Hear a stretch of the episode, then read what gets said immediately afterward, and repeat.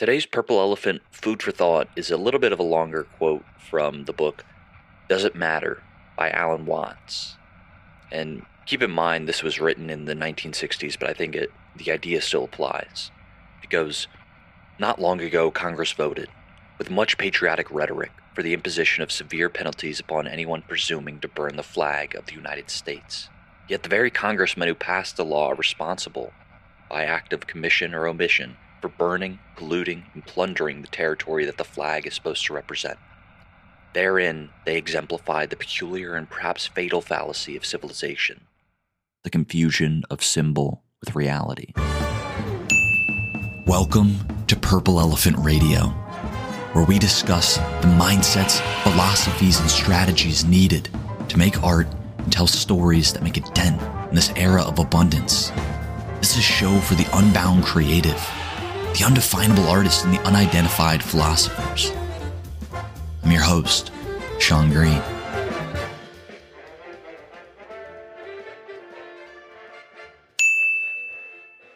Now, I'm so glad I found that little blurb in the Alan Watts book because the script for this was actually written before I found that. But it relates perfectly because this episode is about confusing symbol with reality specifically looking at how the common school system is completely opposite to how the real world works. School is often more concerned with test scores and certifications than it is with skill and growth. I don't think that's anyone's fault. I think it's just what happens when you try to create education for everyone and make it all the same. There's no personalization to it, then unfortunately, we begin to confuse the symbol of learning with the reality of learning, which equates to adapting to changes in the environment. Now, I've recorded the rest of this episode, and I'll tell you, I don't really mention school at all after this, but I just want to contextualize that quote to explain why school and life are opposites and, and how it relates to the symbols and reality. But I'm talking more in the sense of risk, risk taking, and failure. Now, I heard an idea, and this is the idea that kind of sparked this episode, and I can't remember exactly where I heard it, but the idea is simply this In any self starting enterprise, we need only one success after 100 tries. In school, one success after 100 tries would get you kicked out. In school, risk and failure are treated like the plague. Until we look at this belief in ourselves, we will live the rest of our life with this utterly untrue way of viewing the world. I don't like using the term brainwash, but I think in this case we have a falsely instilled belief about failure and risk. And hopefully, this episode, the goal of this episode is to convince you to A, look at that belief in yourself, see if you can get to the bottom of it, where it came from, and B, to give you some strategies to find a new belief, to to take on more risk, to accept more failure, to learn from it rather than fear it. Now, I love this idea. As a person who has been rejected from every film festival I applied to so far, I love this idea. As a person who has not got the following I've wanted after the time I've spent on Purple Elephant, I love this idea. As a person whose hype has faded from my family and peers so that I'm no longer inflated with attention, I love this idea. We only need one success after 100 tries, not 99 where we can allow one failure to slip in. We, the creators and self starters of anything, only need to win once before we can move on to the quote unquote next level. And now this can look different for different people in different mediums. If you are writing a book or a script, then maybe that one win out of 100 looks like being rejected by 99 publishers or, or, studios before someone takes you on. If you're a digital visual artist, then that one win out of 100 may be the post that catches the attention of someone with a, a large following who gives you that shout out and sends a herd of eyeballs to your account. If you're a musician, it may be getting on that popular playlist. If you're a filmmaker, maybe the video that goes viral or the, the festival that gives you your first screen time. But here are the questions that will guide the rest of this episode. Can we speed up that process? Can we adapt and learn from every failure? I say that with air quotes to heighten the likelihood of a win. Can we increase our ratio of wins to failures? And most importantly, how do we withstand and embrace those 99 failures before our first win? So I've done my brainstorming homework and have come up with five strategies that I think touch on all these questions and will give you that mindset that you need to embrace your creative flops and adapt to what's working. And I'll preface by saying that these strategies apply mostly to people who are interacting with their audience directly. This is less about selling yourself to the publishing houses and movie studios, but I think that if you focus on these direct to audience strategies first, then that will become the leverage you need when you send your work to those gatekeepers.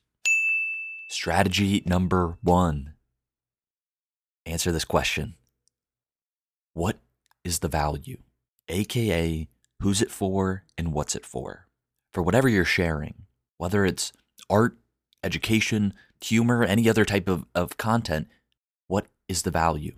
Now, for myself, and I know this is going to be different from a lot of people who listen to this because I think I lean more towards the the education, the the lessons to be learned rather than pure entertainment.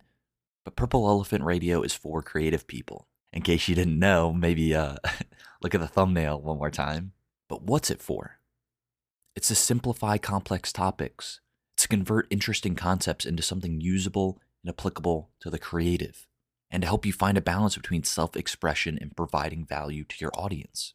I know I just spit that off, but keep in mind this script took me a few hours to write before I'm actually reading it now. And it was not an easy thing for me to figure out. And it's probably going to change, maybe even by the time this episode gets posted. But my point is that something is needed. Even if it's not perfect, fill in the blank. My art, my film, my song, my podcast is for blank. In order to give them, to inspire them, to make them, to allow them to experience blank. This applies to content creators, but I'm beginning to believe that even purely self expressive artists need this blunt clarity too. Maybe you want to give your audience a new way to see the world, to elicit an emotion, to give them a set of tools to use in their own life. But you have to clarify what, even if it's just for you. I mean, obviously, I'm explaining this to you now because I'm trying to get the, the concept for you to use it, but you don't have to tell your audience what you're, who's it for and what's it for. And quickly, as, as a way to figure out who it's for, I recommend figuring out what aspect of yourself is being presented in what you make. For me, it's it's my inner philosopher, it's my inner creative, being able to take ideas I've learned about and, and convert them, adapt them to a, a new audience. But that is number one. What is the value? Ask yourself for every single thing you make, not just for the whole brand, but for each individual project for every podcast episode, for every film. It's not, okay, what does Purple Elephant Films mean? It's, no, what does this next one mean? Number two, be a student and a teacher. So, right now, we're living in this weird middle ground of technology where we're in the infancy of sharing our viewpoints for free. Not only free, but some of us are trying to get paid for it. And with that, it's the digital natives like myself. You know, I'm, I'm 21 at the, the time of recording this. It's people in my age group who understand the tech for the most part, but I think lack quality viewpoints. And that makes up a good chunk of the people trying to break into what's been established.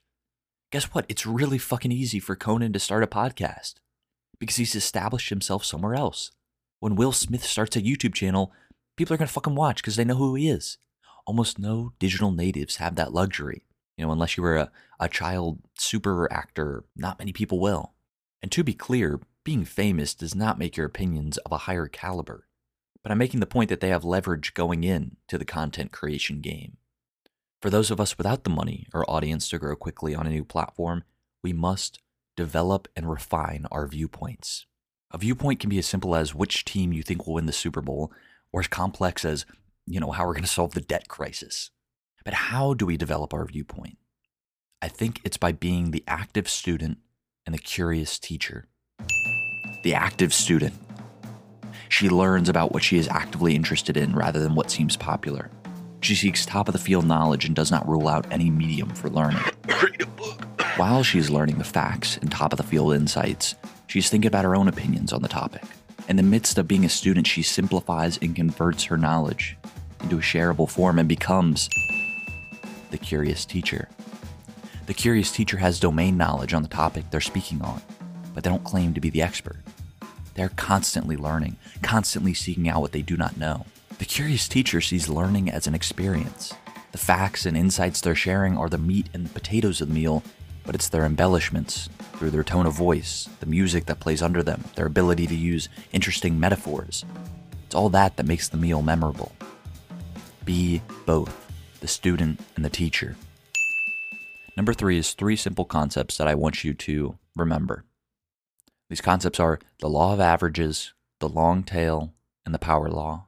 These are reminders, not actionable things. The law of averages. If you do something often enough, a ratio will appear.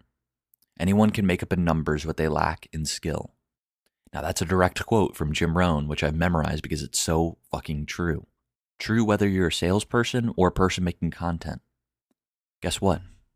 Not every podcast episode I make is going to have better numbers than the last. Some will flop. In any medium you create in, there's bound to be some regression some lack of audience reception for certain pieces. And that is relatively unpredictable. But looking at it from the long term, you can see that a ratio does appear. Maybe one out of five podcasts does really well for me. Maybe for you, it's every third post on Instagram. And obviously, there's some stuff you can analyze on how why did this one do better, but a ratio will appear if you do something often enough. The long tail. This concept comes from a book of the same title. And all it means is that if you're making content regularly, you will have a handful of outliers that are very popular. And that is called the short head. If you want to think of it like a, a chart, your top ranking for me, like my top ranking podcasts in terms of listens, are dramatically better than, say, the 10th best podcast. So it's similar to law of averages, but here's where it differs the long tail is important. Those videos that don't go viral, those songs, those posts, those podcasts, they're important. Your audience will be attracted to you as a brand by finding you through the short head, through your most popular content, but they will stay for the long tail. Think about it. Have you ever found a musician and listened to their top five chart on Spotify or Apple and thought, damn, they're pretty good. And then you sift through their whole catalog of songs because you were sold by their popular stuff. I'm willing to put $100 to say that anyone who pays to stream music has had that experience. And it applies to any other medium as well. Not everything you make has to go viral, it all goes to good use. And finally, the power law, which takes the long tail concept and expands on it a little bit more in two ways on an individual level and a group level, aka the niche that you're trying to break into. When you're looking at it from an individual basis, with your own personal catalog of content, the power law is just meant to remind you to diversify your short term content. And all it takes is an equal amount of effort per iteration. It's not like this podcast now takes five more hours than the podcasts of last season by using roughly the same amount of effort, but changing the, the style, the topics in little ways. The power law says that one will inevitably shoot above the rest. Over time, people will choose what has been popular in the past because of social proof. You're more likely to click on the number one or number two song on someone's music catalog than you are to jump into a random album and click a random song when you are first hearing about them.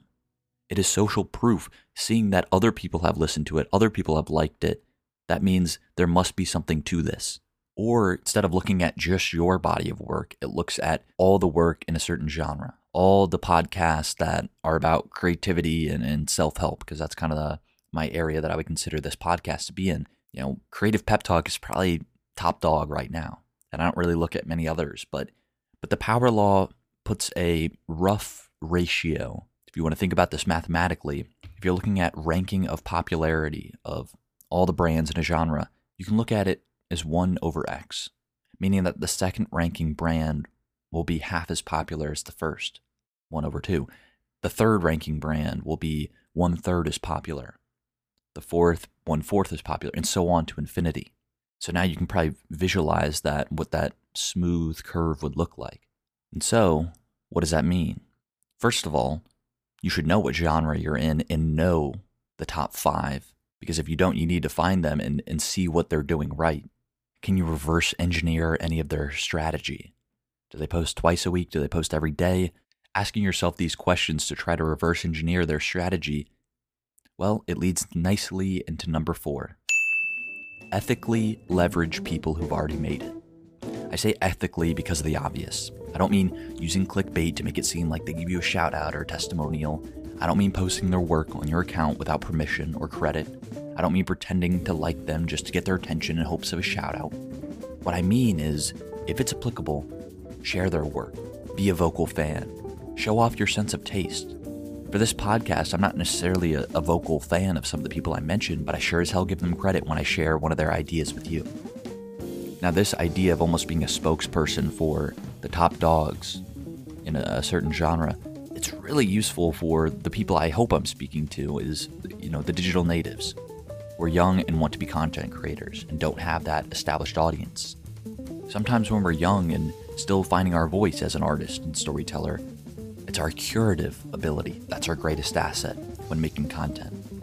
And that can be the thing that helps us grow our audience at the start. I will link a short talk from Ira Glass in the description because I think it explains this idea of, you know, having good taste but not necessarily having the skills at the start as an artist or creative. But I think what's not in that video, which recommend that you watch it, is that your good taste can be a method of making content. There's a niche on YouTube called BookTube, where people become very popular just talking about books they've read. Read, not wrote, not created. Now, if they get popular that way, by showing off their good taste, their good insights, their opinions that people appreciate, I'm willing to bet that some of that audience would be curious enough to buy the novel that creator has been working on, to see the, the clothing, the projects, the things that creator is actually making. You pique the audience's interest. So, the long and the short of that is be a curator at the start, show off your insightful opinions. And finally, strategy number five, and this is designed to handle the long period of flops and failures before a win, is that it becomes a story.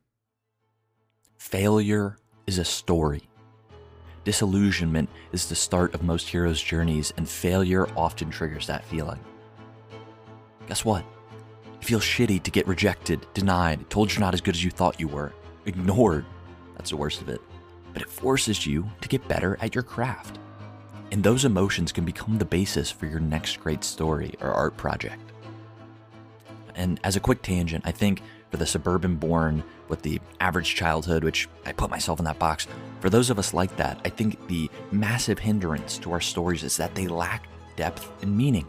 And this topic, I know will get a full episode because it's one I've wrestled with for a while. But as a quick tip, if you take on risk and put yourself on the hook, all those flops and failures, which are guaranteed, they can become the basis of a story. A story with emotional depth because you know the emotion truly and intimately. And again, that will get a longer episode, I promise. So, by seeing our past, present, and future flops through the lens of artistic opportunity, I think it will give us the motivation to share our work and risk that flop because even failure has an upside. We can see the opportunity in failure from an artistic storyteller point of view. So those are the five. And I know it's pretty clear I, I diverged from what the initial intro of this was about, about, you know, school and, and life being opposites. But these five strategies are to help you weather the storm of creative flops so that you can learn and expand while you're in that beginner phase. If it's not clear, I use all of these five in some way all the time. This is not about how to boost your influence. That happens naturally as you clarify your message and optimize your marketing. This is about how do you frame your thinking while you're still waiting for the success you want. I hope one of these five will be the thing that picks you up after a hard rejection. I hope it will be the thing that helps push you through and get the following, the, the influence that you're after. Thank you for listening. This has been Purple Elephant Radio. Please, please subscribe if you enjoyed this and give it a rating wherever you listen to the show. I do not take for granted anyone who spends their time listening to this, so truly, thank you.